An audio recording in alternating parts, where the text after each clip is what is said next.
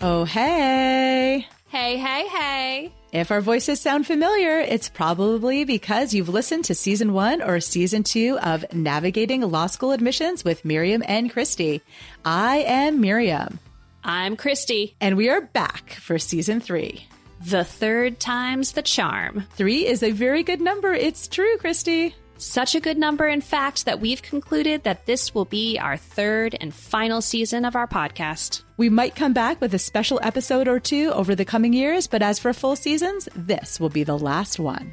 This third season will cover resumes, waitlists, 509 reports, and so much more. You will even get to hear from some of our students.